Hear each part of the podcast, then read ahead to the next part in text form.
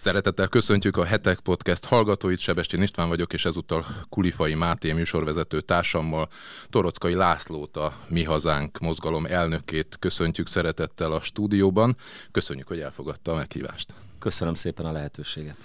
Ha megengedi, akkor egy bemelegítő kérdéssel kezdeném, hogy beszélgetette már Gyurcsány Ferenccel, volt egy kis small talk. Ugye a parlamenten belül egy padsorba kerültek, és talán három hely van önök között, aminek a, a közepén, a három hely közepén éppen Jakab Péter ül. Nem beszéltünk még, és valóban nagyon közel kerültünk egymáshoz, és a, ugye én úgy fogalmaztam azt hiszem az ATV-ben, hogy a Fidesznek nem kell a szomszédba menni egy kis aljasságért, tehát azt láttam, hogy Orbán Viktor is nagyon jól szórakozott ezen, hiszen velünk szemben ül, és... Hát de nem ők találják hát a, ki az ülés. De, de, de ezt a Fidesz dönti el, ezt a Fidesz dönti el. Hát a Fidesz hogy? döntött el az ülésrendet. Egyébként az a nagyon fura helyzet alakult ki, hogy mivel a Fidesz nem mutat hajlandóságot arra, hogy változtasson ezen az ülésrenden, mert egyébként a Jobbik is tiltakozott az ellen, hogy mellénk üljenek, mi is tiltakozunk az ellen, hogy a Jobbik mellé ültessenek minket, és hát a DK mellé sem nagyon szeretnénk ülni, úgyhogy itt a, az LMP tűnik egy ilyen demarkációs vonalnak egyelőre. Mint egy osztály. Viszont a, igen, viszont a Fidesz nem mutat hajlandóságot vagy szándékot arra, hogy, hogy ezen változtasson, és mondom, tehát láttam, hogy szó szerint szórakoznak rajta, hogy, hogy ugye a DK DK frakcióvezetője, frakcióvezetője helyettese, a Jobbik frakcióvezetője, frakcióvezetője helyettese, és én egyedül, legalább az én frakcióvezető helyettesemet, kollégámat, mondjuk Novák elődöt, vagy dr. Apát Istvánt ültethették volna mellém, de én ott vagyok egyedül, mellettem Zékárpád Dániel, Jakab Péter, illetve Gyurcsány Ferenc és Vadai Ágnes ülnek, úgyhogy... De egyébként azért a, a parlamenti közvetítésekben is egy picit átjön, hogy néha vannak ilyen odamondogatások, kurjongatások, hogy mondjam, ilyen csipkelődések, de így, hogy egymás mellett ülnek, így azért pont ki is raktam én is egy posztba, elnézést utólag is, hogy jót derültem ezen a, a többiekkel együtt, hogy, hogy igazából én már várom a következő négy évet, hogy itt mi lesz tulajdonképpen egymás mellé fordulva szomszédjához fog beszélni, vagy elég furcsa. Hát beszólogatások már most voltak az alakulőlésen. Például? Nagyon remélem, hogy verekedés nem lesz, tehát azért ebben bízom, ebben nagyon bízom és ugye mi azt elmondtuk, és nem véletlen, hogy, hogy Bocskaiban, Díszmagyarban jött be a kis frakciónk, mert mi, mi nem akarunk részt venni a, a cirkuszokban.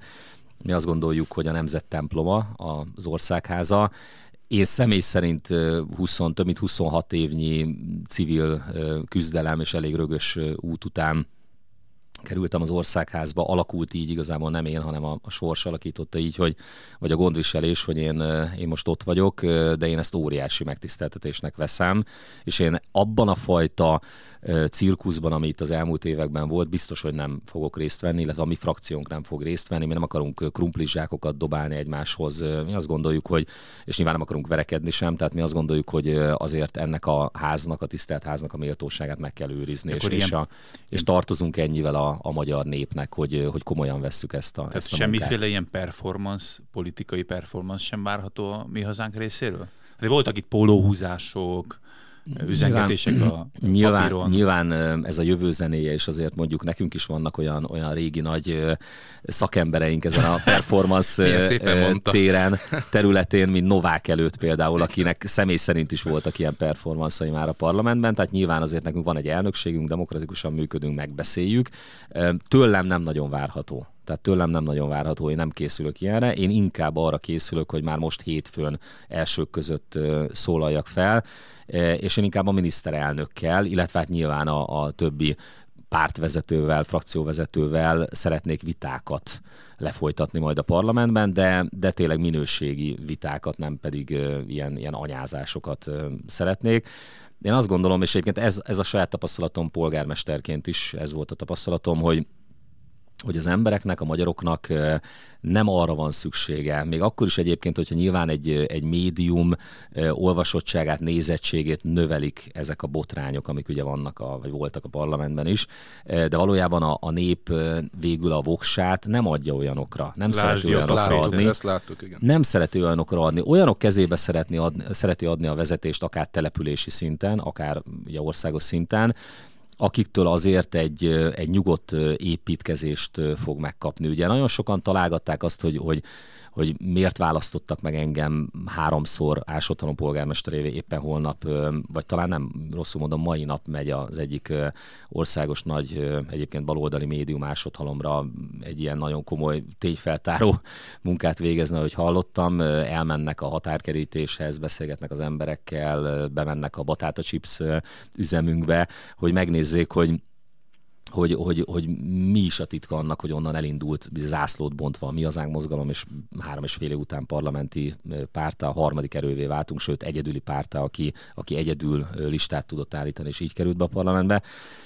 És egyébként azt fogják valószínűleg tapasztalni, hogy az emberek nem a harcos torockaira szavaztak, hanem az építő torockaira. Ahogy szokták ott mondani az ásothalmiak, hogy, hogy, hogy van három-négy torockai arc, és ők ebből leginkább az építőt szeretik. Nekik nyilván ez a fontos. Polgármestert így választanak, és egyébként alapvetően azt gondolom, hogy miniszterelnököt is úgy választanak attól függetlenül olyan időket élünk, hogy néha harcosnak kell lenni. Tehát azért történelmi időket élünk. A szomszédban egy olyan háború zajlik, amire a második világháború óta nem volt példa.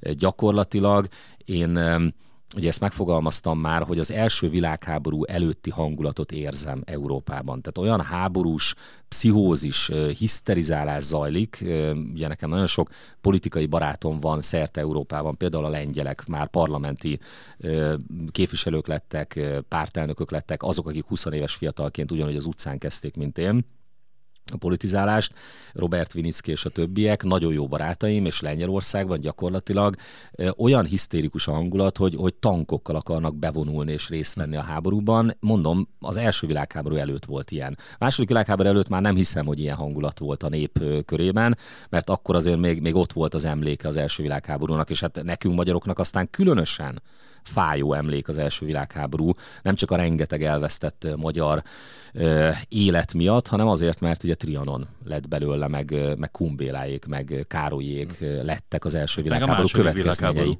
És aztán a második világháború így van. Lett Ott vetették el a magvait az első világháborúban. Én nagyon nem szeretnék, és pontosan tudom, hogy a magyarok 99,99%-a nem akar világháborút, de van egy ilyen ö, hangulatkeltés, és sajnos a politika most ebbe az irányba megy. Tehát nagyon-nagyon kemény történelmi időket élünk, ahol majálusunkon ugye úgy fogalmazta, hogy nem Orbán Viktor tanúsít stratégiai nyugalmat. A Fidesz úgy működik, hogy minden héten megmérik a közvéleményt, és azt szerint alakítják a politikájukat. Ha a közvélemény azt mutatja, hogy kell a határkerítés, akkor az a Fidesz kormány, aki másfél évig nekem azt mondta polgármesterként, hogy ez hülyeség, soha nem lesz határkerítés. De ezt konkrétan ezt mondták? Konkrétan ezt mondták, így van. Tehát a, az akkori Hát az akkori kormány megbízott, B. Nagy László kvázi kapcsolattartón volt, ugye ő, ő képviselő is volt, a Fidesz regionális képviselője volt, ugye hozzá tartoztunk, és Egyébként ő nagyon korrekt volt, tehát ő tényleg mindig ment a, a kormányhoz, mindent megtett a migráció megállítása érdekében, viszont viszont hát mindig elmondta, hogy a kormánynak ez az álláspontja. Tehát ő odavitte a kormány elé az én elképzeléseimet, illetve a rendőri vezetőkkel beszéltem ugye polgármesterként, és ők elmondták, hogy hát a belügyminisztériumban is ez az álláspont, ez a kormány álláspont, és aztán egyszer csak 2015 júniusában, hogyha jól emlékszem, Szijjártó Péter, arra konkrétan emlékszem, hogy Szijjártó Péter jelentette be úgy, hogy a fideszes képviselők, még a mi területi képviselőnk sem, tehát a mi választókerületen képviselője, Fideszes képviselő sem tudta, hogy változás állt be, és hirtelen a Fidesz meg akar építeni a határkerítést. Én nagyon egyszerűen ki tudom következtetni, hogy mi, az, mi volt az oka ennek a hirtelen fordulatnak, hogy egyszer csak megmérték. Addig jártam a kormány nyakára ezzel, a, meg a rendőri vezetők nyakára ezzel az elképzeléseket. A rendőri vezetők szakmailag már akkor azt mondták, hogy igazam van, csak politikailag nem lehet.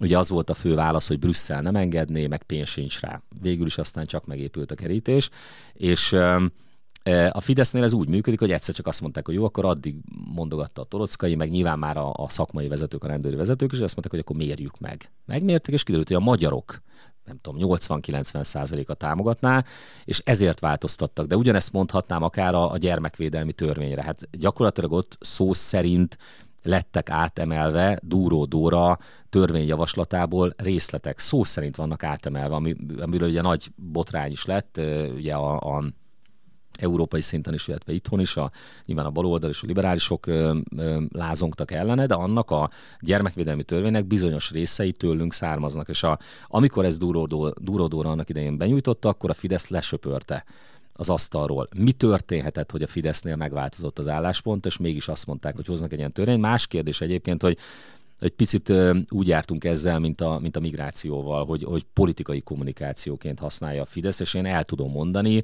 hogy a gyakorlatban sajnos a migránsok át tudnak jönni a határon, mert, mert jogilag nem megfelelő a szabályozás. Ugye elkapják, illetve hát elkapjuk, mert ugye a mi mezőre, mezőreink is segítenek, ebben a munkában.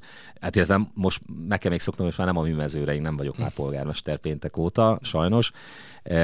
És a mi kis csapatunk, ugye a, a általam alapított mezőőrség, az nyilván működik tovább, Ásodhalomnak továbbra is szüksége van rá, de akiket elfogunk, ott, vagy elfogtunk Ásodhalmon, inkább most már múlt időben mondom, vissza kell küldeni ugye a szerbiai oldalra, a kerítés másik oldalára, és három óra múlva újra elfogjuk őket, a, vagy elfogtuk őket az ásodhalmi erdőben. Tehát ez, ez, egy, ez egy ilyen szélmalomharc a jelenlegi szabályozással, nincsen határőrség, tehát ez is egy óriási probléma. Tehát nagyon sokat tudnék erről beszélni, nem akarom a teljes műsoridőt kitölteni. föl. Igen, csak... tudom, tudom, tudom, meg, meg tudom, hogy jó felkészült beszélgető partnerekkel van dolgom, úgyhogy nem akarok leragadni, mert képes lennék erről ugye órákat beszélni, de az a helyzet, hogy a, úgy ugyanezt látom ezzel az úgynevezett gyermekvédelmi törvényel, vagy a pedofilokkal kapcsolatos törvényel, ugye mi ahogy megalakultunk, abban a pillanatban már rengeteg akciónk volt pedofilokkal szemben, ugye elmentünk tápióságban egy pedofilnak a házához, aki szabadlábon maradt úgy, hogy az áldozata, egy kislány ott volt szembe az utcán, találkozott vele a buszon, tehát elképesztő történet volt, és mi oda mentünk a ház elé, hogy, hogy érezze ő is a törődést, ha már az áldozatának és a, a, az anyukájának találkozni kell vele minden nap. De az első pillanattól kezdve gond, foglalkoztunk ezzel, mert mi ezt komolyan gondoljuk, ez fontos dolog. Tehát mi nem azért mentünk oda, mert megmértük, hogy a társadalom mekkora része támogatja azt, hogy keményebben lépjünk fel a, a gyermekbántalmazókkal szemben, vagy hogy, hogy mondjak egy más példát, ugye az abortusz ami szintén egy olyan téma, ugye rengeteg tabu témát veszünk mi elő. Mi nem félünk a tabuktól, és Megmondom, hogy, hogy miért nem mernek az abortusszal kapcsolatban komolyabb döntéseket hozni a parlamentben. Azért, mert népszerűtlen lenne. Tehát így működnek ezek a pártok, hogy hogy megmérik, amiből, és a, a Fidesz abszolút így működik, amiből hasznuk van, azt a parlament elé viszik, amiben nincs, vagy, vagy megosztott a, a társadalmi támogatottság, azt inkább elkerülik azok a témákat. Tényleg mehetünk tovább egy, egy témára, de egyetlen egy visszakérdést engedjen meg, hogy a, a Fidesz most már lassan 16 évig, vagy legalábbis mostani négy évvel 16 évig lesz kormányon. Azzal a politizálással, amit most kiveséztünk. Nem a, a mi hazánk viszont ezekkel a tabuknak a teljes felvállalásával viszont lehet, hogy soha nem lesz kormány. Tehát erről nyilván nem akarom ezt most kimondani, meg nyilván ön egyből visszapasszolná a labdát, de félig meddig mégiscsak az van, hogy hatékony az a mód, hogyha a népnek meg a társadalomnak a mérésére alapulva egy értékrendet, világnézetet mégis képvisel egy párt. Ön azt mondja, hogy ez egy álságos dolog, mert, mert ha megváltozik a társadalmi hangulat, akkor nem fog vagy akkor ugyanúgy ö, hajlik, mint a szélkakas. Másrésztről mégis az van, hogy egy kifizetődő, mert a magyar társadalomnak van egy értékrendje, és arra reflektál is a Fidesz. Ugye itt volt 99,99%-os adat elhangzott, tehát félig meddig viszont működik, mert hogyha, hogyha frontálisan állnának bele bizonyos politikai témákba, és elveszítik a parlamenti többséget, akkor például egy hattagú szivárványkoalíció vezetni az országot, és akkor a hajunkra kenhetnénk azt, hogy, hogy most mi a vélemény egy, egy ilyen markáns kérdésbe. Nincs ebbe egy politikai stratégia is? Nyilvánvalóan nekünk onnantól kezdve, hogy parlamenti pártá váltunk, azért professzionálisabban kell működnünk, mint párt, mint korábban. Ez jelentheti azt, ugye egyrészt, hogy apparátusunk lesz. Hát most ezek a napok jelenleg azzal telnek, hogy, hogy átvesszük ugye a, a, az irodáinkat, tehát az irodahelyiségeket a képviselő irodaházban, apparátust hozunk létre, felállítunk egy kis csapatot arra például, hogy a, a banki károsultak ügyeivel foglalkozzunk, a, a, akár ugye a bíróságok ítéletével kapcsolatban, akik úgy érzik, hogy, hogy igazságtalanság történt, akiket kilakoltatnak, vagy például ugye a munkavállalók érdekképviselete. Rengeteg ilyen ügyel fogunk foglalkozni, erre főállásban föl kell vennünk olyanokat egyébként a mozgalomból, akik kiemelkedtek az elmúlt években, akik civilként is a munkájuk mellett is ezt ellátták, de azt szeretném, hogyha most már főállásban ezzel foglalkoznának, mert elképesztően sok megkeresés érkezik, és nyilván egyre több fog hozzánk érkezni bajba jutott emberektől, de említhetném akár a közbiztonsági ügyeket, ugye a Magyar Önvédelmi Mozgalom, akik elmennek olyan falvakba, ahol megbomlott a, rend, és, és rengeteg ilyen ügy van, karitatív tevékenység, stb. Erre fölállítunk csapatokat, és azt szeretném, hogyha főállásban ezzel foglalkoznának, olyanok, akik egyébként is itt a mozgalomban már ezzel elkezdtek foglalkozni létrehozunk egy apparátust, és, és ebből a szempontból értettem azt, hogy professzionális működés, de abból a szempontból is, hogy mi sem fogjuk tudni megúszni azért a piackutatást, közvéleménykutatást. Nekünk is nyilván meg kell azt tennünk, hogy például, ami most egy nagyon fontos kérdés lehet, az előbb említettem ugye a világháborús hangulatot, hogy hogy el kell valakinek gondolkodni azon, hogy, hogy érdemes a NATO tagja maradni, mert hogy láthatóan a, a NATO részéről, és nyilván Oroszország részéről is szítják ezt a háborús hangulatot. Itt van mellettünk egy nagyon jó példa, Ausztria példája, ugye Svájc példája szintén, Ausztriát azért említem, mert azért az osztrákokkal nagyon közel állunk egymáshoz, nem csak földrajzilag, rengeteg sok tízezer magyar dolgozik Ausztriában, tehát nagyon közel állunk gazdaságilag, össze vagyunk velük kapcsolva, történelmileg osztrák-magyar monarchia, tehát nagyon össze vagyunk velük kapcsolódva és Ausztriában működik a semlegesség, nem NATO tagok, és, és azt tapasztalom, hogy a magyarok nem is tudják ezt. Tehát mondom, a találkozókon, vagy akár az utcán beszélgetek emberekkel, és akkor mondják, hogy hogy hát nem lehet a NATO-ból kilépni, nem lehet a nato kívül elképzelni az életet. És mondtam, de is nem, Ausztria nem NATO tag, tényleg nem is tudták, mert azt hiszik, hogy aki Európai Uniós tag, az, az rögtön NATO tag. Kell erről beszélni.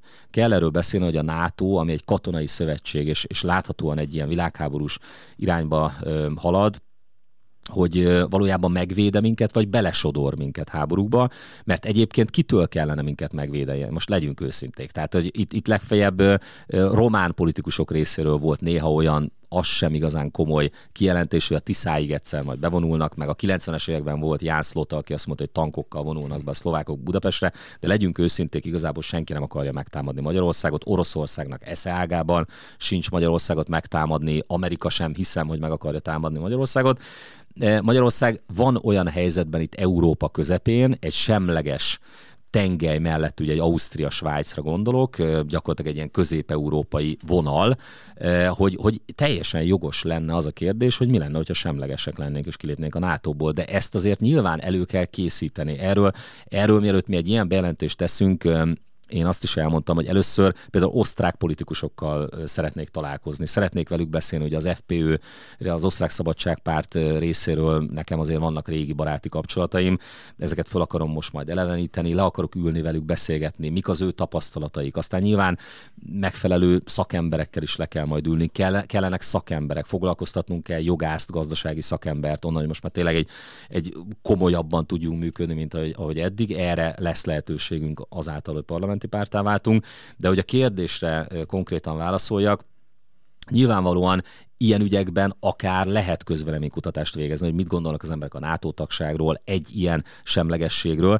de, de a legfontosabb válaszom az az, hogy mi nem a közveleménykutatás alapján haladunk. Ezt nyilván kíváncsiságból meg lehet kérdezni, de abból a szempontból tartom ezt talán fontosnak, hogy hogy mennyire tudjuk nevelni az embereket, vagy tanítani, ha van egy jó ügy, mert szerintem egyébként ez egy jó ügy lehet, hogy kimaradni ilyen háborúból, és szerintem ebben egyébként a magyar, magyar társadalom túlnyomó többsége egyetért nyilvánvalóan, békepárti, ahogy én megfogalmaztam, nem Orbán Viktor volt, aki stratégiai nyugalmat árasztott magából az ukrajnai háború kapcsán, hanem a magyar nép mert egész, és nagyon büszke vagyok a népünkre, mert egész Európában tapasztalom ezt a háborús, hisztéri, hiszterikus uszító hangulatot, a magyaroknál abszolút nem.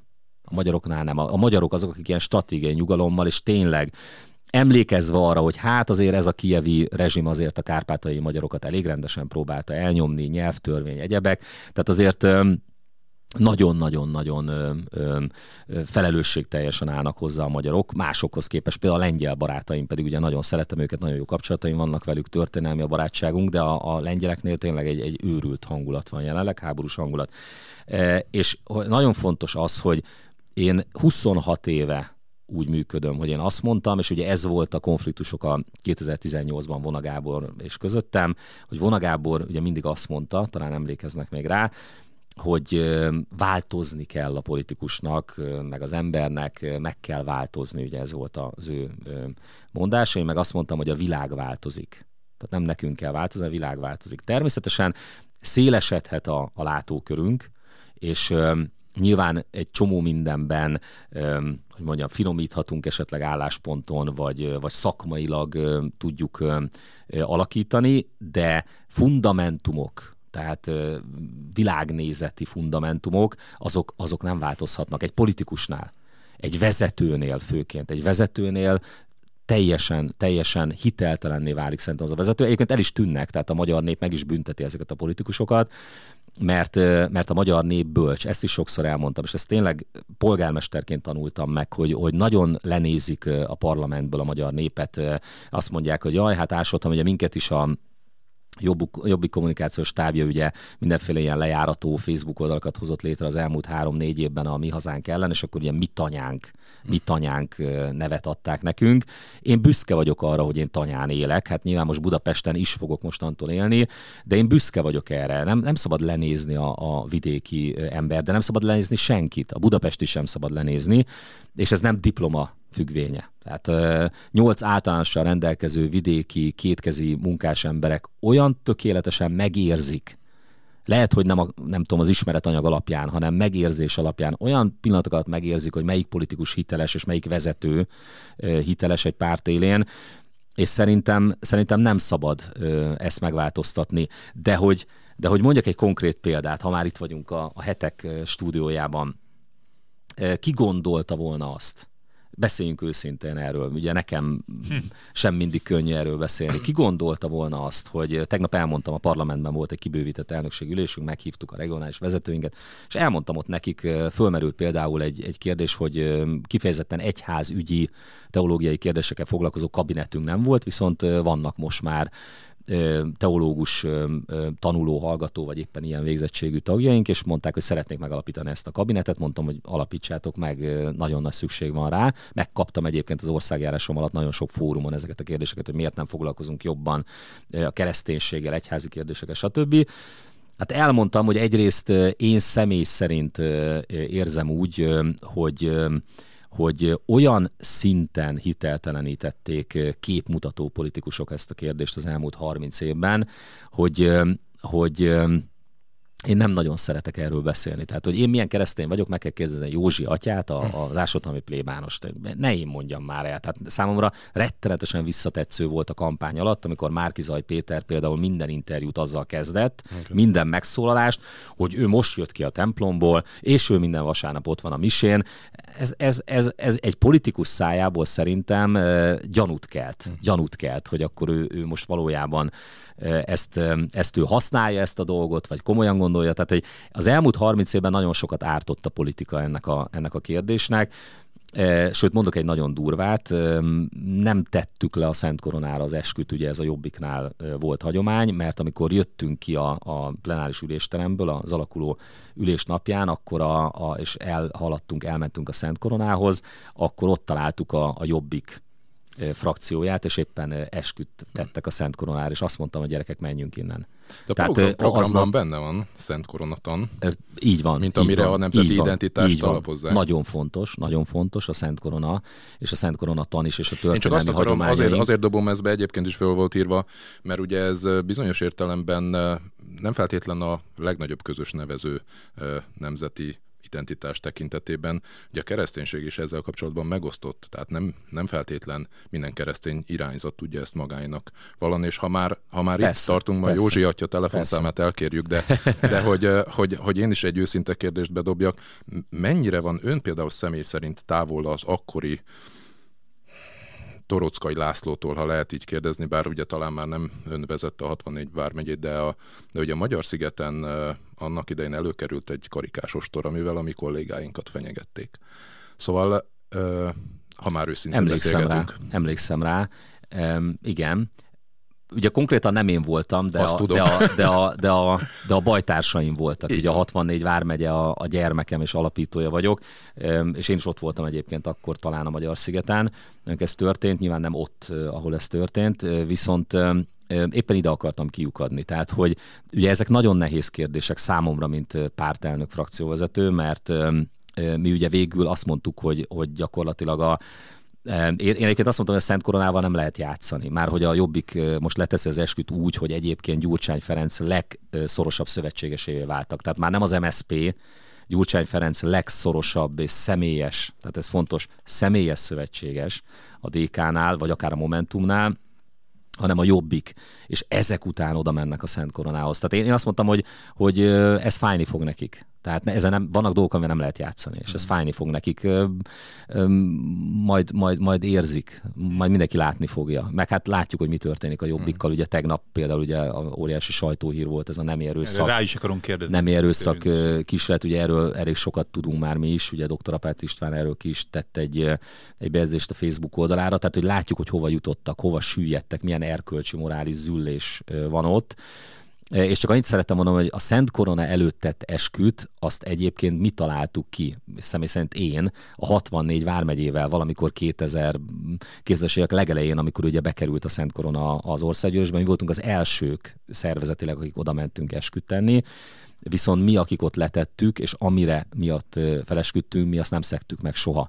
És utánunk emlékszem, a Magyarok Világszövetsége elnökséget tett le esküt, és utána 2010 után ugye a, a Jobbik, Viszont a jobbik, és ezt akartam mondani a kereszténységgel kapcsolatban is, hogy a jobbik mára olyan szinten tönkretette, lejáratta ezt a ezt az aktust, hogy, hogy, hogy, hogy én azt mondtam, hogy, hogy ezt most mi ne tegyük meg, mert, mert, mert tönkre teszik. Tehát, hogy a, a kereszténység és a politika kapcsolatát is egy kicsit így látom, hogy a, hogy a politika tönkretette ezt a kérdést, és ha ezt hitelesen képvisel egy politikus, akkor azt gondolom, hogy akkor rendben van. És azért én azt gondolom, hogy itt a mi hazánkban azért vannak egy páran, akik, akik szerintem abszolút hitelesen tudják ezt képviselni, de ez nálunk most egyébként egy aktuális kérdés, mondom éppen uh-huh. tegnap merült fel, hogy megalakul ez a kabinetünk is. Ez egy aktuális kérdés, és hát akkor most szerettem volna kiukadni oda, amire tulajdonképpen ő már utalt, ezt én magam is szerettem volna elmondani, akkor is ugye nem könnyű róla beszélni, hogy ki gondolta volna tíz év, akár tíz évvel ezelőtt, hogy a hídgyülekezet, és ezt tegnap elmondtam a parlamentben ezen a, ezen a, a kibővített nagy létszámú elnökségülésünkön, ahol a, az országos megyei vezető, illetve tegnap a budapesti kerületi vezetőink voltak ott, és elmondtam, hogy, hogy ki gondolta volna azt, hogy a hídgyülekezete és az a, az a mozgalom, amit én vezetek, az eljut egyszer oda, hogy számos olyan kérdésben egy platformra kerül, ami, amit mások már nem is képviselnek és vagy, vagy nem hitelesen képviselnek, vagy nem megfelelően képviselnek, és most itt mondhatnék egyházakat, mondhatnék pártokat, akik nem foglalkoznak bizonyos kérdésekkel, már pedig lehet, hogy azért, mert ugye népszerűtlennek tartják, már pedig ezek, ezek morális kérdések. Tehát mi például tökéletesen tisztában vagyunk azzal, hogy az abortusz kérdése az nekünk szavazatot nem hoz, inkább visz. Ez, ehhez nem kell kutatást elvégeznünk, minden egyes megszólásunkkor tapasztaljuk. Tudomásul kell venni azt, hogy a hagyományos nemzeti tábor, aki a mi szavazóbázisunk, az, az elmúlt 26 év alatt, már most több mint 26 éve, amióta én a politikai pályámat elindítottam, ugye még a miép soraiban 18-19 éves koromban, már megváltozott. Megváltozott. Tehát akkor, abban az időben az egy, az egy természetes dolog volt, hogy a kereszténység, kereszténység, mert ugye Csurka Istvánék inkább a református egyházzal voltak, ugye Hegedűs Lórántékkal voltak nagyon jó kapcsolatban, de ez egy ilyen természetes dolog volt, például az abortuszhoz való hozzáállás, és hogy hát azért az, az, az magzatgyermek megölése. És ma a saját köreinkben, tehát nyilván tudom, hogy a saját táborunkban is ez egy teljesen megosztó téma. Ez egy teljesen megosztó téma. A liberalizmus nyomul előre, azt szoktam mondani. És hogy a kérdésre végső soron válaszoljak, ezzel szerettem volna, pont ezzel a történettel, hogy hogy, hogy változik a világ. mert sem a hídgyülekezete nem változott, sem én alapvetően nem változtam. Ugye velem kapcsolatban nagyon-nagyon sok félreértés van, és nagyon sok igaztalan írás jelent meg azért az elmúlt 30 évben. Tehát azt, azt nem tudom, hogy van-e politikus, akiről annyi elképesztő félreértés, hazugság jelent meg. Nekem nagyon sok keresztem van, amit cipelek. Ugye ez a vérbírózás például. Nem kerülöm meg, mert én magam írtam meg a 2005-ben megjelent Vármegy a Véres úton című könyvemben, hogy 18-20 évesen a, a évben tudtam meg azt, hogy ki volt a déd nagyapám, akit én személyesen nem ismertem, aki elhagyta a 30-as években a akkor gyermekkorú nagymamámat, de az 56-os forradalmi szabadságharc után az egyik, nem a legtöbb, de az egyik legtöbb halálos ítéletet aláíró bíró volt, és ugye vérbíróként emlegetik a mai napig, és nekem ez egy ilyen, én egyébként már akkor 2005-ben leírtam ebben a könyvben, és hogyha valaki elolvassa azt a könyvet, amit én 2005-ben írtam, akkor, akkor szerintem látni fogja, hogy én semmit nem változtam.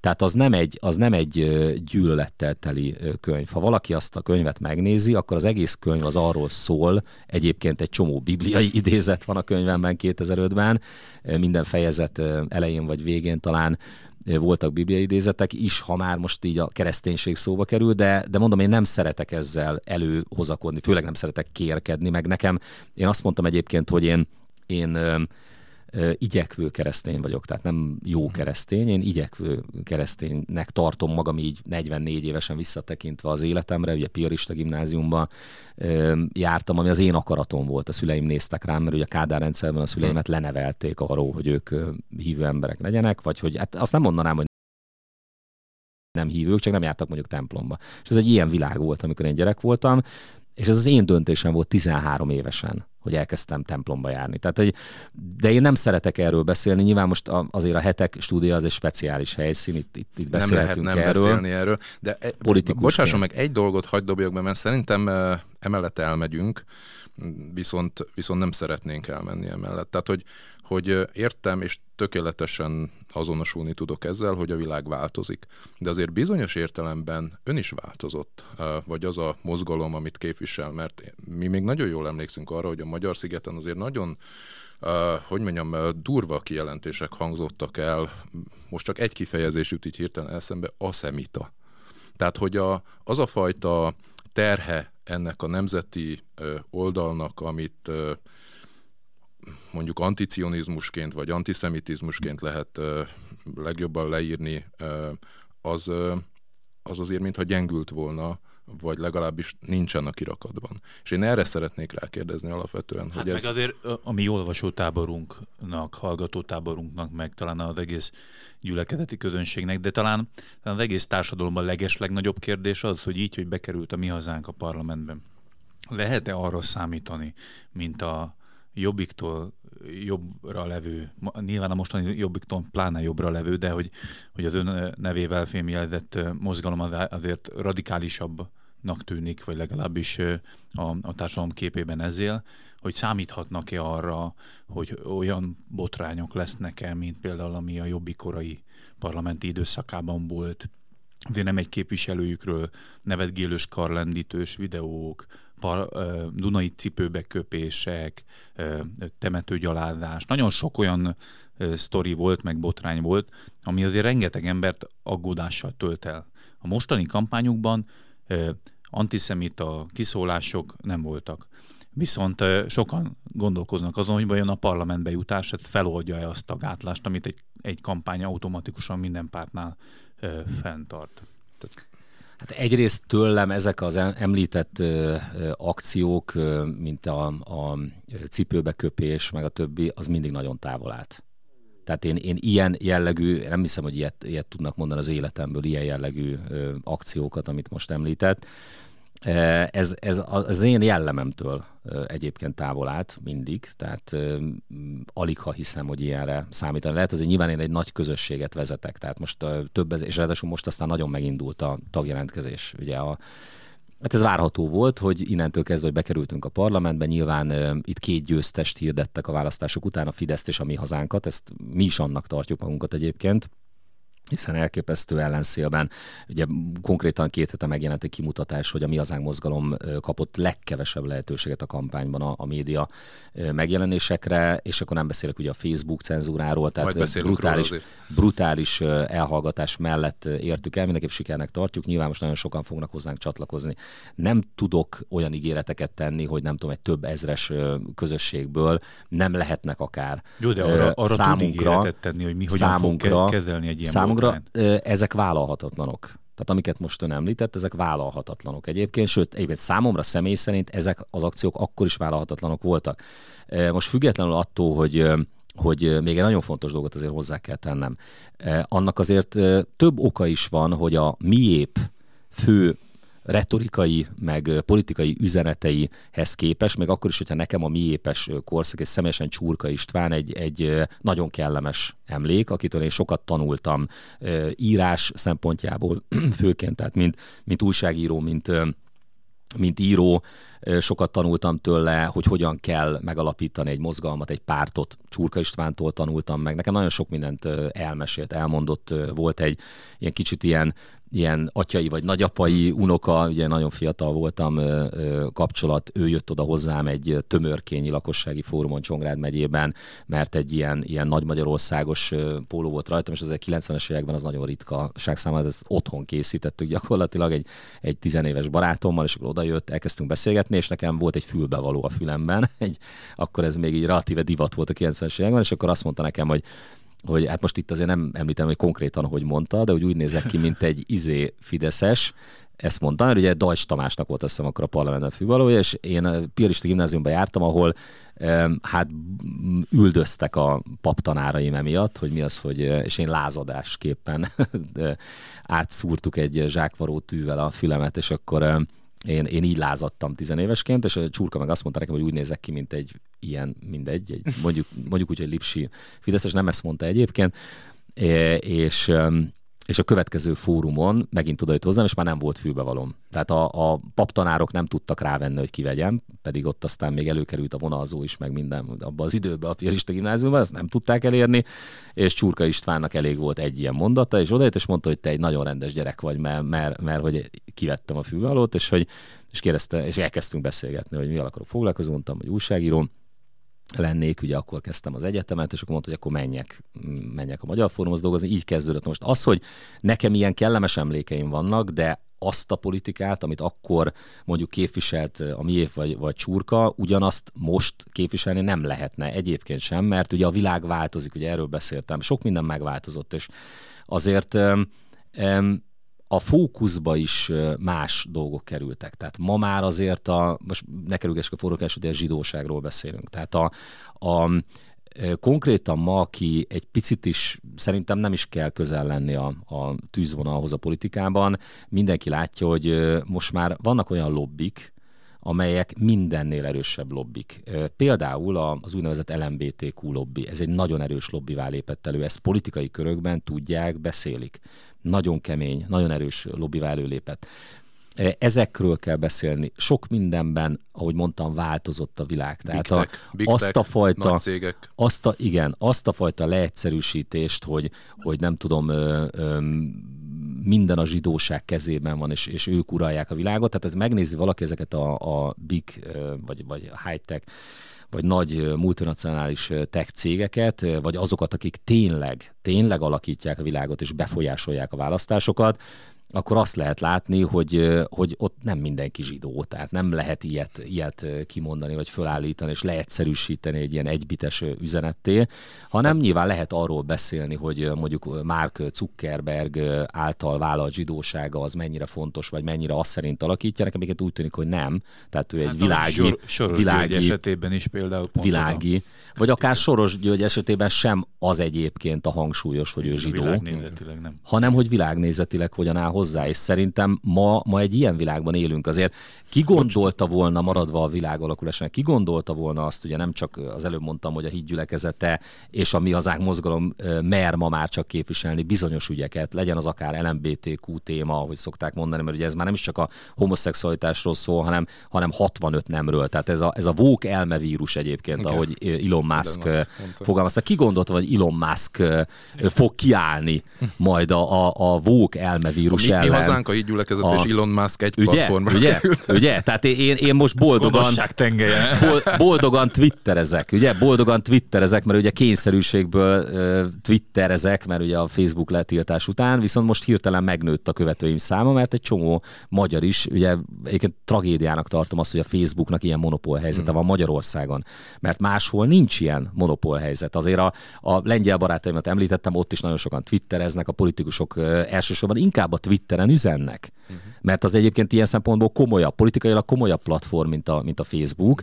De Magyarországon valamiért így alakult ki, hogy totális monopól helyzetben van a Facebook, és ki gondolta volna, hogy egyszer 44 milliárd dollárt áldoz egy veszteséges üzletre, mert a Twitter masszívan veszteséges, Elon Musk azért, mert azt mondta, hogy elege lett a vók elmevírusból, mondjuk ki, hogy miről szól a vók elmevírus, az gyakorlatilag, és ugye ezt Róna Jegon műsorában mondtam, és azt mondta, hogy ez egy, ez egy füstbomba lehet a közéletben, szerintem nem az, és egyébként már réges-régen vezető téma, amiről beszélünk, az az, hogy itt gyakorlatilag a Black Lives Matter, Matter mozgalom, amit egyébként nem is feketék indítottak el, megnézik az első amerikai tüntetéseken, alig voltak feketék. Középosztálybeli feketék. Igen, így van, fiatalok. így van, így van, így van, liberális fiatalok, akik, akiknek gyakorlatilag egy ilyen valami számomra egyébként felfoghatatlan okból van egy ilyen, ilyen fehér ember vagy európai kultúra ellenessége. Láss, lássuk, vagy nézzük meg ugye a szobrok ledöntését, aminek a vége már nem volt vége, tehát ugye Kolumbusz szobrát is ledöntik, hmm. stb. Tehát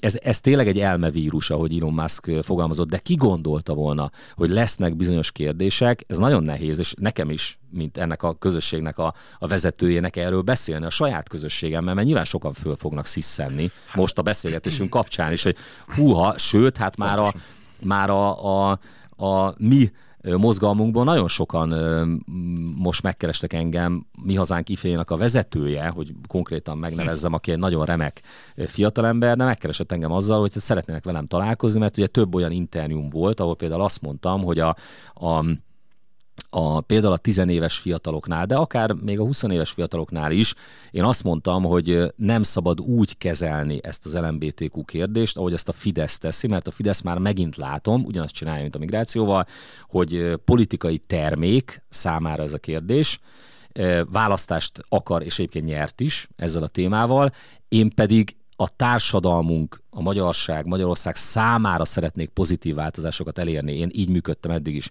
Nem érdekel, hogy ebből most mennyi plusz szavazatunk lesz, megyek a lelkiismeretem szerint, és én azt szeretném, és én ezért mondtam azt, hogy sokkal nagyobb türelemmel kell a kérdést kezelnünk a fiatalok esetében, mert én azt szeretném, hogyha meg tudnánk őket menteni és a saját lakossági fórumaimon tapasztaltam az országjárásom alatt az elmúlt hónapokban, több fórumon megkaptam 18 éves fiataloktól, hogy a Mi Hazánk a legszimpatikusabb párt számukra. Egyébként ugye 13%-at mértek már jóval a választások előtt is az első szavazóknál a Mi Hazánknak, tehát jóval fiatalabb a szavazótáborunk, mint mondjuk a Fideszé, aki ugye hasonló témákkal szintén foglalkozik, mint mi, de azt mondják 18 évesek, hogy sok fiatalt visszatart az, egyetlen egy dolog tart vissza attól, hogy a mi hazánkra szavazzon, mert egyébként mi vagyunk a legszimpatikusabbak, meg, meg, meg fiatalosabbak vagyunk, meg, meg tényleg egy csomó olyan kérdésről beszélünk, amiről más nem beszél,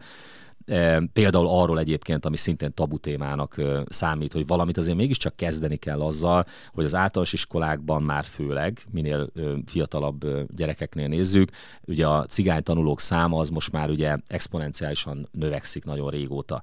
És persze lehet homokba dugni a fejünket, lehet azt mondani, amit a politika eddig csinált, hogy hát nekik a cigányság az, az csak szavazó, olcsó szavazó, és nem érdeklő, hogy mi lesz velük meg lehet szembenézni a problémákkal, és találni olyan cigányvezetőket, mint, mint Rácz Béla például, aki ugye Török Szent Miklóson ültünk le egy nagyon puskaporos tüntetés után 2019-ben, és hát ő, ő, ő nagyon meglepett engem, miután ugye megismertem, mert kiderült, én azt mondtam neki, hogy, hogy azt se gondoltam, hogy politikusban van még olyan gerinces ember, mint Rácz Béla, de hogy cigány politikusban, abban meg már végképp nem gondoltam, ugye Farkas Flóriánék világa után, és egy tényleg nagyon gerinces ember, aki kiállt a cigánytelepre, meg kiállt száva vincéjék feltüzelt vodkával, meg nem tudom mivel leítatott bűnözői vagy félbűnözői kör elé, akik oda jöttek, hogy megtámadjanak minket, amikor volt ez a tüntetés, és ő kiállt oda, egyébként nagyon bátran, és azt mondta, hogy, hogy menjetek haza. Itt én vagyok a cigányság vezetője, és egyébként egy csomó mindenben igaza van Torockaiéknak és egyébként utána emiatt elvesztette a választást, és nem tudom, 20 év, vagy nem tudom hány év után, nagyon régóta ő cigány kisebbségi képviselő volt, és leváltották, egyébként megyei alelnöke is volt a cigány önkormányzatnak, és Farkas Floriánnal együtt kezdték el a cigány érdekvédelmet, ezt ő mesélte el, hogy ő is Szolnok megyei, és őt kiszorították most teljesen a, a cigány politikából emiatt, hogy kimondta ezt az igazságot, és ezt, ezt e, e, látni kell, hogy én azt gondolom, hogy ez a megoldás. Az nem megoldás, hogy homokba dúljuk a fejünket, és rögtön rasszizmus kiáltunk, hogyha valaki kimondja azt a szót, hogy cigányság, és, és ezzel a témával elkezd foglalkozni. Egyébként én azt mondtam Rácz Bélának, hogy mint megkérdeztem tőle, hogy megérte, megérte, hogy azt mondta, hogy Torockainak és a mi hazánknak igaza van a cigánytelepen, hát látja, hogy, hogy még a rokonai sem szavaztak rá, és elveszítette ott a választást nem tudom hány év után, és azt mondta, hogy igen, mert a gerincem megmaradt. És az nem a tévében mondta, hanem ezt nekem személy szerint. És akkor azt mondtam neki, hogy jó, hát akkor, akkor ön akkor lesz újra cigány érdekvédelmi politikus, amikor majd mi kormányzunk, és akkor, akkor viszont országos szinten foglalkozzon a cigányság ügyeivel, mert ő, ő kimeri mondani. Vele volt egyébként egy nagyon kemény interjú a, a Magyar Időkben 2017-ben, ahol azt mondta, hogy a, a cigányság 95%-a deviáns. Én nem mondanék ilyet, de ő cigányemberként mondott ilyet. És ő azt mondta, hogy, hogy lehet ezen változtatni.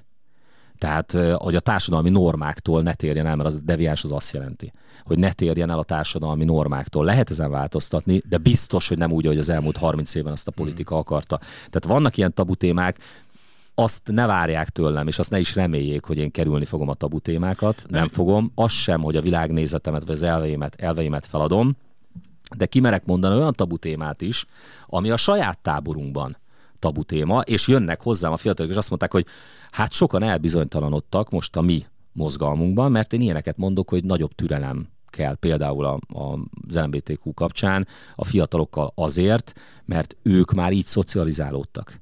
Gyakorlatilag kimossák az agyukat, és számukra az a természetes, és ezzel szembesülök, hogy azt mondják, hogy, hogy ö, ö, a heteroszexuális és mondjuk a homoszexuális az két egyenlő értékű, nem tudom, meghatározás, és majd eldönti a fiatal, hogy ő most melyiket választja, nem. Tehát van, van egy normális, van egy természetes, és van egy attól eltérő, ugye az a deviancia, annak nevezzük.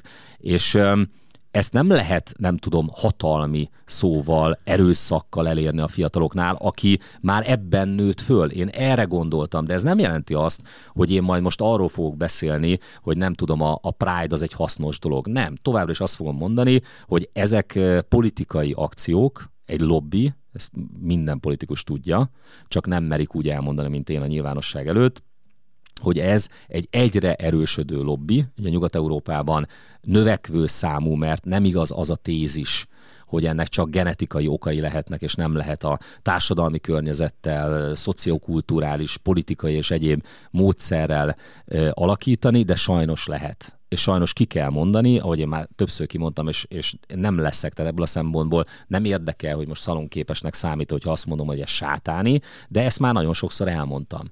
És ilyen, ilyen alapvető kérdésekben senki ne várjon tőlem, nem tudom, ilyen szalonpolitikusi megnyilatkozásokat, de én tényleg az igazságot szeretném képviselni, ez fontos dolog, és ha ha ugyan nem is változtam az elmúlt 26 éven alapvetően, de az igazság keresésem miatt tűnhet úgy, hogy mégis, mert hogyha feltártam azt, ez mégis csak 18 éves korom óta politizálok, feltártam azt, amit az előbb mondtam, hogy egy globális cégnek mondjuk, aki, aki tönkreteszi a világunkat, aki beavatkozik a demokratikus választásokba, és el akarja dönteni, hogy melyik politikai oldal szólalhat meg, és mit mondhat el, vagy mit fognak cenzúrázni. És én megvizsgálom, nyomozok, ugye erről szól a YouTube csatornám, úgy tűnik elég nagy igény van rá, hiszen 30 milliós megtekintéstnél járunk ugye két év alatt, és 150 ezer feliratkozónál, amire nyilván nagyon büszke vagyok, azért is említem, meg hogy legyen még több feliratkozó, de azt látjuk, hogy, hogy, hogy óriási igény van erre a tényfeltárásra, amit, amit én csinálok egyedüli politikusként, és nyilván, hogyha én feltárom azt, hogy mondjuk egy ilyen globális cég, amiről most beszéltem, aki, aki nagyon rossz irányba tereli a világot, egyfajta sátáni ideológiával, és egyébként nagyon sötét pénzügyi és politikai célokkal, és egyébként ennek a, az óriásnak a vezetői között egyébként nincs egy zsidó ember sem, akkor én miért zsidóznék? Vagy akkor miért, miért, miért akarnék, nem tudom, olyan hangulatot kelteni, ami arról szól, hogy, hogy kizárólag csak zsidók jöhetnek szóba, amikor erről a témáról beszélünk, mert, mert, ez, mert ez konkrétan nem igaz. Tehát ez kimutathatóan nem igaz, Jó, hogy kizárólag. Ezeket a vitákat de... felvállalja a mozgalmon belül is. Most úgy értem, hogy, hogy az látható a társadalmon belül is szerintem az összes európai nemzetben van egy ilyen látens antiszemitizmus az ember. Lehet, hogy ez történelmi örökség és stb. Tehát, hogy van rá vevőség a társadalomban, hogy adott esetben antiszemita szólalmokkal vagy rasszista rasszista szólamokkal ezt a indulatot, vagy feszültséget, vagy a válságok miatti, nem, nem tudom, krízis helyzetet az ember feldolgoz. Ez, ez világ történelem során mindig is így volt.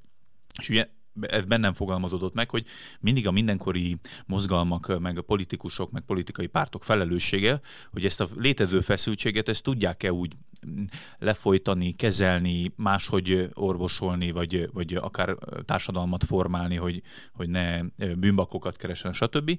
És e, ebből a szempontból viszont szerintem igenis van a miéptől kezdve a jobbikanát bizonyos szempontból mi hazánknak is felelőssége, hogy, hogy vajon ezeket a akár létező problémákat vagy jelenségeket indulati alapon vagy gyűlöletkeltéssel próbál-e megoldani, vagy sem. És ilyen szempontból nem véletlen, hogy a cigányság körében nagyon nagy a félelem, vagy akár a zsidóság körében is a, az óvatosság, amikor ilyen jellegű vonulások, vagy performanszok, vagy, vagy, vagy feszültség, vagy hangulatkeltés történik. Például a mostani kampányuk so elején elhangzott ez a cigányországos ö, kampányszlogen, amit én értem, hogy, az önök fejébe ez lehet egy ilyen társadalmi problémára vagy, vagy, vagy kihívásra való figyelemfelhívás. Másrésztről viszont egy, egy magyar cigány ellentétnek az elmélyítése is lehet azok, a, azok körében, akik az önök mozgalmát követik és figyelik.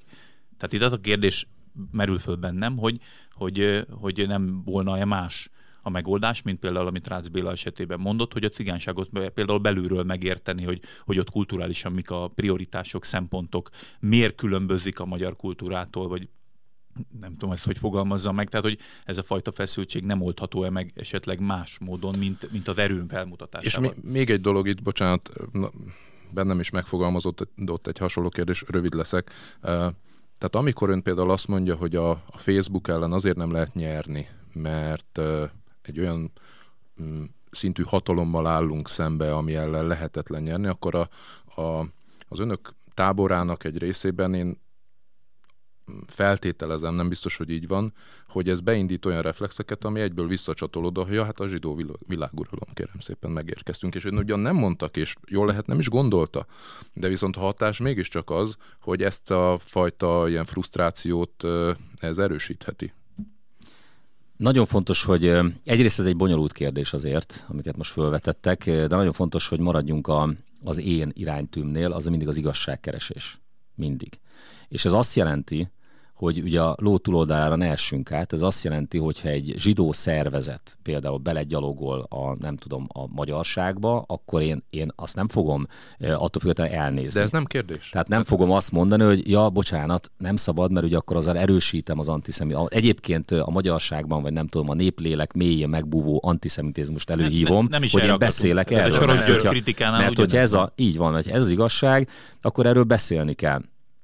Mint ahogy egyébként Soros vagy Mark Zuckerberg esetében ugyan tudjuk, hogy zsidó származásúak, de nincs ennek igazán az ő esetükben jelentősége, mert Mark Zuckerberg is egyébként egy totál világi életet él, és inkább pont, hogy ellenkezőleg inkább azt a fajta, vele nem az a baj, vele inkább az a baj, hogy azt a fajta liberális, vagy nem tudom milyen világképet akar ráröltetni a, a világra, ami ami a sajátja, de azért ne felejtsük el, hogy azért a Facebook alapító vezetői között azért volt például kifejezetten LMBTQ aktivista is, a Mark Zuckerberg mellett. Erről beszéltem, aki egyébként nem zsidó származású, de ő meg az LMBTQ témát erőltette rá a Facebookra, és a Facebookon keresztül a társadalmainkra, ezért van ilyen brutális cenzúra.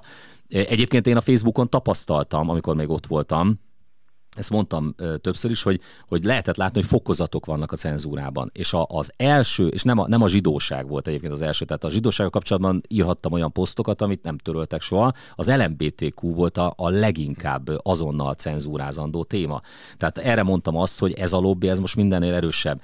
De, de még egyszer mondom, az igazságkeresésünk azért az úgy működik, hogy 2019-ben, amikor amikor a legkeményebben kaptuk ezt a, ezt a rasszista bélyeget, én akkor elmentem, videót készítettem róla, hogy elmentem Rácz Bélával találkozni. Tehát én vettem föl vele a kapcsolatot.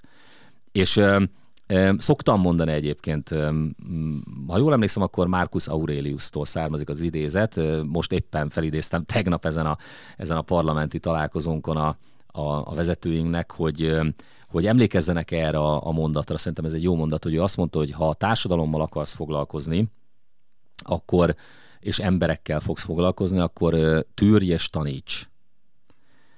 És ugye ezt lehet úgy érezni, hogy tűrj vagy taníts, de én úgy szeretem, hogy tűrj és taníts. Tehát egy csomó mindent el kell tűrnünk, butaságot is sokszor, és tanítani kell. És ehhez bizony türelem kell. Ugye ezt értették félre például a mi hazánk ifjaiban sokan, imádni való fiataljaink, akiket nagyon szeretek, és aggodalommal kerestek meg, hogy hát most akkor itt irányváltás van, hogy azért a mi esetünkben ez, ez az én feladatom nagyon nehéz.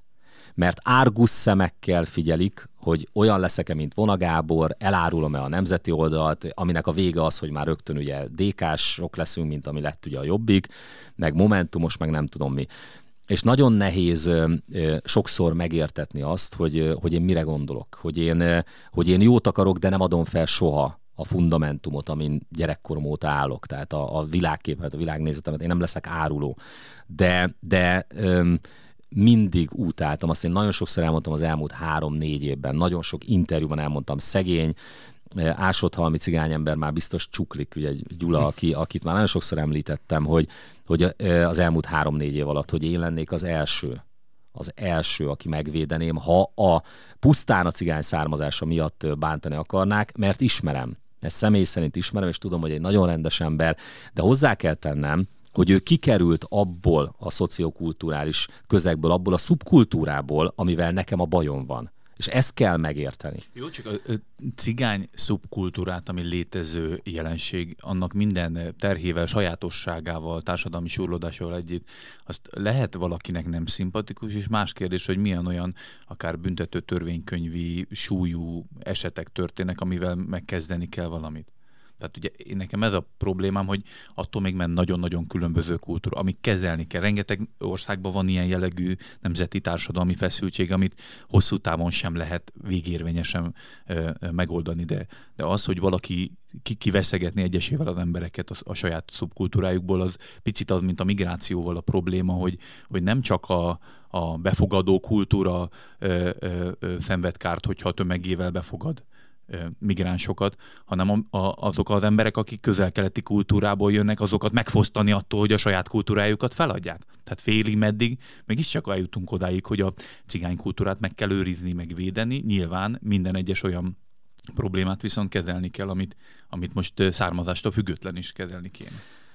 Hát ez szerintem veszélyes. Szerintem ez meg veszélyes, mert az elmúlt 30 év politikája az arról szólt Magyarországon, hogy a, akár a Fidesz, ugye most már, most már egyébként nagyobb mértékben a Fidesz volt az, aki, aki olcsón, könnyen megvásárolható szavazatot látott a, a cigányságban, de egyébként ugye korábban meg a baloldalra volt az jellemző, tehát mind a két oldalra, kivéve a mi hazánkra, jellemző volt az, hogy olcsón, könnyen megvásárolható vagy megszerezhető szavazatokként tekintenek a cigányságra, miközben ezzel párhuzamosan azt mondták, hogy ők ab, annyit vagy abban segítenek a cigányságnak, hogy kinevelik az úgynevezett cigány értelmiséget, és identitást adnak a cigányságnak az úgynevezett cigány kultúra ápolással, de ugye a 70-es években megalkotott cigány zászló, aminek egyébként nincs igazából komoly hagyománya, 70-es években alkották meg, azzal, és például azokkal a törekvésekkel, amit, amire egy konkrét példa volt az Opre Roma párt, vagy néppárt, nyilván cigányság jelentős rész által nem támogatott pártról beszélünk egyenlőre, ezt azért nyilván az igazság megint tegyünk hozzá, aki pedig cigány tartományt szeretne, erről szól a programja. Én ezt veszélyesnek tartom, erre mondtam, hogy egy szeparatista törekvés. Tehát szerintem az egy nagyon rossz irány, amikor egy különálló entitást akar létrehozni a politika a cigányságból, miközben a cigányságon belül volt annak komoly hagyománya, e, és most nem a 19. században bevándorolt, Romániából bevándorolt cigányságra, ugye, ahogy mondják, ők maguk mondják, ugye olá cigányságra gondolok, hanem például a, a, arra magukat is magyar cigányoknak nevezőkre e, gondolok, akiknek nagyon komoly hagyománya van, hiszen ők már azért több száz éve itt vannak, hogy ők a magyarság részének érzik magukat, és ez nagyon fontos dolog, mert hogyha nem akarjuk a, a homokba dugni a fejünket, akkor tudjuk azt, hogy a cigányság köreiből is van egy nagyon kemény rasszizmus, csak nem divat arról a médiában, meg a politikában beszélni, amikor ugye parasztozzák a magyart, és nem, nem úgy használják, mint én, mert számomra a paraszt az egy gyönyörű szép szó. De amikor nagyon jól tudjuk, hogy nem úgy használják azt a szót. Sokszor a gádzsót sem úgy használják, nem egyszer, ugye hát én azért ugye vitatkozom online módon is ugye mindenféle ö, ilyen magukat cigánypolitikusnak tartó, de országosan nyilván ismeretlen figurákkal, akik kirogatnak, és akkor az a hang nem, ha én azt úgy nyilvánosságra hoznám, csak nyilván nem foglalkozom vele, egyrészt fenyegető hang nem, másrészt pedig lenéző, gádzsó, parasztozó, stb. Erről is beszélni, mert erről meg nem beszél senki. Tehát mi csak arról beszélünk, hogy a rasszizmus az csak a cigányság ellen irányulhat. Tehát ez visszafele is működhet. Vagy az előbb említettük a, a zsidóságot. Hát a, a palesztinokról is kéne beszélni. Tehát ott is vannak sérelmek, amikor a, a gázai bombázás volt, és gyerekeket lebombáztak. Én ezt mondtam, hogy nincsenek tabuk Nincsenek tabuk számomra, beszéljünk ezekről őszintén. De én azt gondolom, hogy a, hogy, hogy ez nem jó út a, a cigányság esetében, hogy ugye most a hatalom, mert persze ez is Fidesz közeli kezekben van, ugye, hogy diktévét hoztak létre, cigány nyelvoktatást akarnak az iskolában, stb. Szerintem ez nem jó. Én azt erősíteném a cigányságon belül, azt a réteget erősíteném, és vannak, vannak, tehát nem azért mondom, mert én most politikailag korrekt akarok lenni, hanem azért, mert találkoztam Rácz Bélával. Tehát azért, azért tudom azt mondani, hogy vannak olyan ö, felelős cigány politikusok, akire nem lehet azt mondani, hogy rasszista, mert, mert Rácz Béla bőrszíne elég sötét ahhoz, hogy, hogy nem lehet azt mondani, hogy nem tudom, hogy cigány ellenes, és hogy ő nem is cigány, viszont tényleg azt akarja, amit én. És nem lehet rasszizmussal megvádolni, de, de benne ott van keményen a magyar identitástudat. És akkor, amikor leültünk beszélgetni, ő azzal kezdte, hogy azért kellett leülnünk, még akkor is, hogyha ő is azért hát nehezen ült le velem, mert neki sem volt könnyű a, a cigányok közül kilépni és azt mondani, hogy ő most leül a torockaival, meg nekem sem, nekem sem leülni egy cigány vezetővel, de ezt megtettem már 2019-ben is, nem, ezt nem most mondom, hogy bejutottunk a parlamentbe, tehát erre mondtam, hogy én nem változom alapvetően, én régen is megtettem ezt, csak legfeljebb a média nem, ezt nem írta meg, vagy erről nem beszél, de leültünk, és ő azzal kezdte, Rácz Béla, hogy a magyarságnak ez mennyire fontos hogy a, a, a mi hazánk által felvetett problémákkal foglalkozunk, mert itt polgárháború felé fogunk haladni, ahogy ő fogalmazott. Hát nem, nem lehet arról nem beszélni, hogy milyen ellentétes népesedési demográfiai folyamatok zajlanak Magyarországon, hogy az ő körükben az elmúlt 30 évben, sőt az elmúlt 100 évben egy óriási népességrobbanás következett be, megsokszorozták a létszámukat, miközben, a, ahogy szokták mondani, ugye a nem roma népesség, én ezt nem szeretem, akkor nevezzük magyarnak, vagy nem tudom minek, tehát, hogy mi magyarok pedig irgalmatlan módon fogyatkozunk. Ezt én óriási problémának tartom. Egyébként, ha már az abortusznál tartunk, egyébként az is egy probléma ebből a szempontból, nyilván sokkal több gyermek megszületett volna, és nekem személyes tapasztalataim vannak, nem akarok a témák között csapongani, hogy miért erkölcsi kérdés számunkra az abortusz kérdést, amit ugye mondtam, hogy gyakorlatilag hídgyülekezetén kívül, és ami azánkon kívül más már nem is komoly, komoly figyelemmel rendelkező szerveződés Magyarországon már nem tűz az ászlajára, a, a, tehát óriási a felelősségünk e tekintetben. Én tizen, ezt elmondtam már pár helyen, tizen kettő-három éves lettem, amikor az iskolában a Néma Sikoly című filmet nekünk levetítették, ami sokkolt minket gyerekeket, és akkor az akkori pattársammal, barátommal megbeszéltük, hogy na mi soha, mi mindig az abortusz ellen leszünk, és azóta tartom magam ehhez és a, ennek a barátomnak is négy szép kislánya van, nekem három szép kislányom van, és például az ő története is nagyon érdekes, mert, mert nagyon fiatalon jött az első gyermek, és nyilván ő nem közszereplő, most nem fogom a nevét sem mondani, egy, egy átborozott éjszakán, nem tudom, 19 éves volt, 20, nagyon fiatal volt, találkozott egy lányjal, és ennek a hirtelen találkozásnak lett egyszer csak egy gyümölcse, és az a lány, amikor jelentkezett, nem is nagyon ismerték egymást, akkor hát jött, hogy hát ugye itt kérdés van, hogy most vagy elveteti ezt a gyereket, ahogy szokták mondani, vagy hát mi lesz, mert hát nyilván ők együtt ugye nem maradnak, nem neveltik fel, nem is ismerik egymást, és akkor azt mondta barátom, akivel 13 évesen mi ezt eldöntöttük, hogy soha abortusz, akkor akkor mi együtt fogjuk fölnevelni. És azóta most már van még született három gyermek, és a mai napig együtt vannak.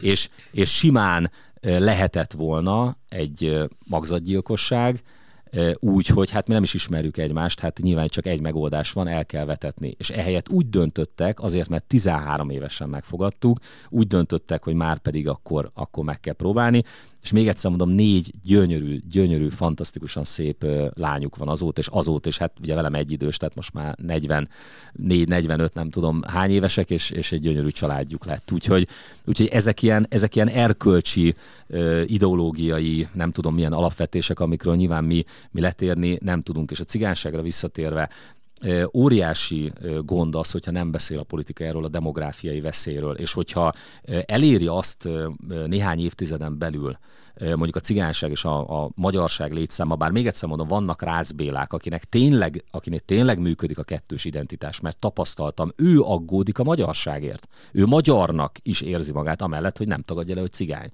És hogyha mi nem ezekre az emberekre, ezekre a vezetőkre fókuszálunk, akkor itt tényleg robbanás lesz. Ezt kell látni hogy lehet, hogy, a, lehet, hogy nem a mi életünkben, bár szerintem akár ott is, de a gyerekeink életében nagyon komoly esély van arra, hogy két entitást egymással, nem tudom, ellentétes, és ugye itt jön az érdekes kérdés, hogy valójában kigyűlölködik mi, akik rávilágítunk ezekre a problémákra, vagy azok, akik hagyják, hogy a robbanás veszélyes helyzet felé haladjunk, ahol, ahol azt fogják mondani, egy egyenlő létszámú, hát a fiatalság tekintetében már gyakorlatilag most is ott tartunk, hogy egyenlő létszámú két népesség van, és az egyik azt mondja, hogy figyeljetek, nekünk van saját zászlónk, nekünk a cigány zászló van, nektek meg a magyar, mi két külön entitás vagyunk, és ez ütközni fog. Ez egy óriási veszély, akiben van egy pici érzet a jövőnk iránt, vagy a gyerekeink élete szempontjából, annak most kell ezt rendezni. És ami a jó hírem, hogy vannak, ugye sokszor említettem Rácbát, meg fogom egyébként keresni most már frakcióvezetőként, régóta nem beszéltünk, nem tudom mi van azóta vele, meg fogom keresni Rácbélát, meg fogom keresni a hozzá hasonló cigányvezetőket, és le fogok velük ülni, mert nekem tényleg fontos Magyarország és a magyarság jövője. És azt is elmondtam, hogy csak úgy vagyok hajlandó leülni, cigányvezetőknek, akik velem szerettek volna találkozni, és tudom, hogy ők abban érdekeltek, hogy, hogy gerjesszék ezt az ellentétet, és, és gyakorlatilag szeparatista nézeteik vannak, és, és lenézik a magyarságot, vagy gyűlölik. Megüzentem, hogy velük nem találkozom, nincs mit beszélni, nincs miről beszélnünk. Azt is megüzentem, hogy én kizárólag az úgynevezett cigányzászló alatt, ugye Vonagábor Kamarás Istvánnal, pont az OPRE Roma párt elnökével ült le egyszer egy ilyen fórumra, és a, ez az úgynevezett cigány vagy roma zászló alatt beszélgettek, nem vagyok erre hajlandó, a magyar nemzet zászlója alatt vagyok hajlandó leülni, és úgy beszélgetni, hogy, hogy ők is azt érezzék, vagy a, vagy a vezető, mint Rász Béla, hogy ő egyben magyar is, és számára is ugyanolyan fontos legyen a magyar zászló, és a, amikor a magyar himnusz meghallja, ugyanazt érezze, amit én. És az a jó hírem, hogy az utca fórumaimon, például Nagykátán, ahol azért igen komoly cigány népesség van ma már, hát meg, meg nagyon sok helyen, ma már Magyarországon, voltak cigányok az én fórumaimon a kampányban, és volt például egy, egy asszony, aki hát láthatóan cigány származású volt, és én ugyanúgy nem kerültem el ezt a témát, pedig ott állt körülöttem, nem tudom, 30-40 cigány vagy roma, és akkor egyszer csak azt mondta ez az asszony, hogy hogy rá ne nézzek, amikor a cigányságról beszélek, mert ő magyar. És akkor mondtam neki, hogy, hogy úgy érte, hogy cigány származású magyar, hogy érte, és mondta, hogy igen, igen, úgy értem, úgy értem, és elkezdte mondani, hogy ő egész életében dolgozott, egyébként ott mellett a férje, aki láthatóan nem cigány volt, és azt mondta, hogy egész életében tisztességesen dolgozott, a gyerekeiket tisztességesen nevelik, ha meghallja a himnuszt a tévében egy, egy foci meccsnél, akkor ő otthon, ha egyedül van, abba hagyja a sütésfőzést, és bemegy és vigyázvál, és énekli a magyar himnuszt, és ő a mi hazánkra akar egyébként szavazni, de hogy fogjuk-e őt bántani, mert hogy egyébként látszik, hogy sötétebb a bőre és fekete, és mondtam, hogy ön magyar. És egyébként meg természetesen természetesen nem fogjuk bántani, és mondta, hogy jó, hát mi hazánk szavazó. Tehát én ezzel szembesültem, és ezért mondtam, az igazságkeresésnél lehet arra számítani, meg kérdezték, hogy mire lehet majd számítani, hogy, hogy lesznek tabuk, amiket döntögetek, de az én lelkismeretem tiszta. Tehát tudom, hogy, hogy ártatlanul soha nem fogok senkit bántani, vagy pusztán azért, mint a nagykátai cigányasszony, vagy szegény Gyula Ásothalmon, akit ugye nagyon sokszor emlegettem már, aki elsőként jött a mi hazánknak aláírni, amikor én kiálltam mindig standolni egy csomó ilyen ember lesz, aki, aki, aki a cigány szubkultúrából jön, de büszke arra, hogy magyar, és a mi hazánkra szavazott eddig is. Mert ez az igazság. Ezt most megint nem azért mondtam, hogy, hogy nem tudom, politikailag korrekt legyek, hanem meg nem azért, mert a hetek stúdiában ülök, ezt nagyon sok helyen elmondtam már, azért, mert, mert ez diktálja a lelkismeretem. De ettől függetlenül, amit az előbb elmondtam, hogy sajnos a, a nagy tömegek pedig a cigányság körében meg nem ilyenek, hanem ott megy az, hogy a gágyó, a paraszt, az nem tudom, egyfajta rasszizmus. Tehát egyfajta gyűlölködés. És, és hogyha valaki erről nem beszél, akkor az biztos, hogy nem akar jót ennek az országnak. Az egy megélhetési politikus, aki azért kerüli ezeket a témákat, mert, mert számít a cigányok szavazataira. És lehet, hogy nekem tudomásul kell vennem azt, hogy jóval kisebb a, nem tudom, cigány származású magyarok aránya a mi szavazóink táborában, mert mi azt elmondtuk az első pillanattól kezdve, ezzel nem is akarunk egyébként változtatni, hogy mi a magyarok pártja vagyunk. Tehát nyilván van az észteknek is pártja, van a lengyeleknek is pártja, vannak a cigányságnak egyébként érdekvédelmi szervezetei, mi a magyarok pártja vagyunk de azt is nagyon sok helyen elmondtam, hogy senkinek a családfáját nem vizsgáljuk, nem foglalkozunk azzal, Budapesten is van egyébként egy nagyon lelkes cigány tagunk, aki, aki ezt büszkén vállalja, és hát nem lehetne eltitkolni egyébként a cigány származását neki sem, és az egyik leglelkesebb, aki egyébként mutatta nekem fényképpen, amikor a Szélkálmán téren volt utcafórumom, oda jött, és a, a voltak ott páran a, a mozgalomból, akik ilyen rendezői vagy biztosítási feladatokat láttak el az utcafórumokon, és akkor ők odaálltak mellé, mert azt hitték, hogy fú, biztos ellensége szándékkal jön, és aztán kiderült, hogy ő mi hazánk tag, és mutatta a fényképet, hogy egy, egy bérházban lakik, ahol nem egyedül, nem egyedüli cigány lakos, és egy ilyen gigantikus, mi hazánkos, ilyen óriás plakátot kifeszített a, a bérházra itt Budapesten egyébként. És ő például egy, egy olyan cigány ember, aki nem tudja letagadni, de nem is akarja. Tehát nagyon fontos, hogy, hogy, hogy ezeket a speciális személyes történeteket azért meséltem el, mert bonyolultabb a történet annál, mint hogy itt most mi nem tudom, skatujába tegyük ezt a kérdést. Hogy... Ha megengedi, akkor lezárnánk a beszélgetést hát, egy gyors résszel, mert rengeteg, rengeteg kérdést skippelni kellett, ezt viszont nem szeretnénk, ezt az utolsó részt. Nagyon röviden arról van szó, hogy bedobok szavakat, és reflektálnia kellene rá röviden, hogyha megkérhetem. Az első stílszerűen akkor az elhangzottak, legutóbb elhangzottak mentén cigányzene. Vegyes azért vegyes, mert nagyon sok mindent cigányzenének hívnak, ami nem cigányzene, ami sokszor inkább magyar zene, vagy magyar nóta, és van természetesen külön a cigányságnak is saját olyan hangszerekkel, ahol például nem a hegedű dominál. Úgyhogy az a szó jut eszembe, hogy vegyes. Hm. Csak ezt meg kellett indokolnom. Biblia. Ős igazságok forrása. Szivárvány. Csupa vegyes, ez jut eszembe. Egyrészt gyönyörű, gyönyörű, ha már a Bibliát említettük, ugye ott is gyönyörű jelkép, um, viszont, um, viszont um, a sátáni oldal is használja. Mindkét oldal használja. LMBTQ mozgalom. A legerősebb lobby. Holokamu. Holokauszt. Szálasi Ferenc. Hungarizmus. Tévészékház. Fordulópont. És végül pedig Partizán. A délvidéki magyarok írtása jut eszembe. A jugoszláv partizánok jutnak eszembe. Nagyon köszönjük, hogy elfogadta a meghívásunkat. Szerintem egy tartalmas beszélgetés volt, és alig, hanem még folytatni fogjuk. Köszönöm a lehetőséget. Mi köszönjük. Köszönjük szépen Torockai Lászlónak, a Mi Hazánk Mozgalom elnökének, hogy ellátogatott a hetek stúdióba. A hallgatókat pedig arra kérjük, hogy ne csak hallgassák, hanem olvassák is a heteket. További jó hetekezést kívánunk.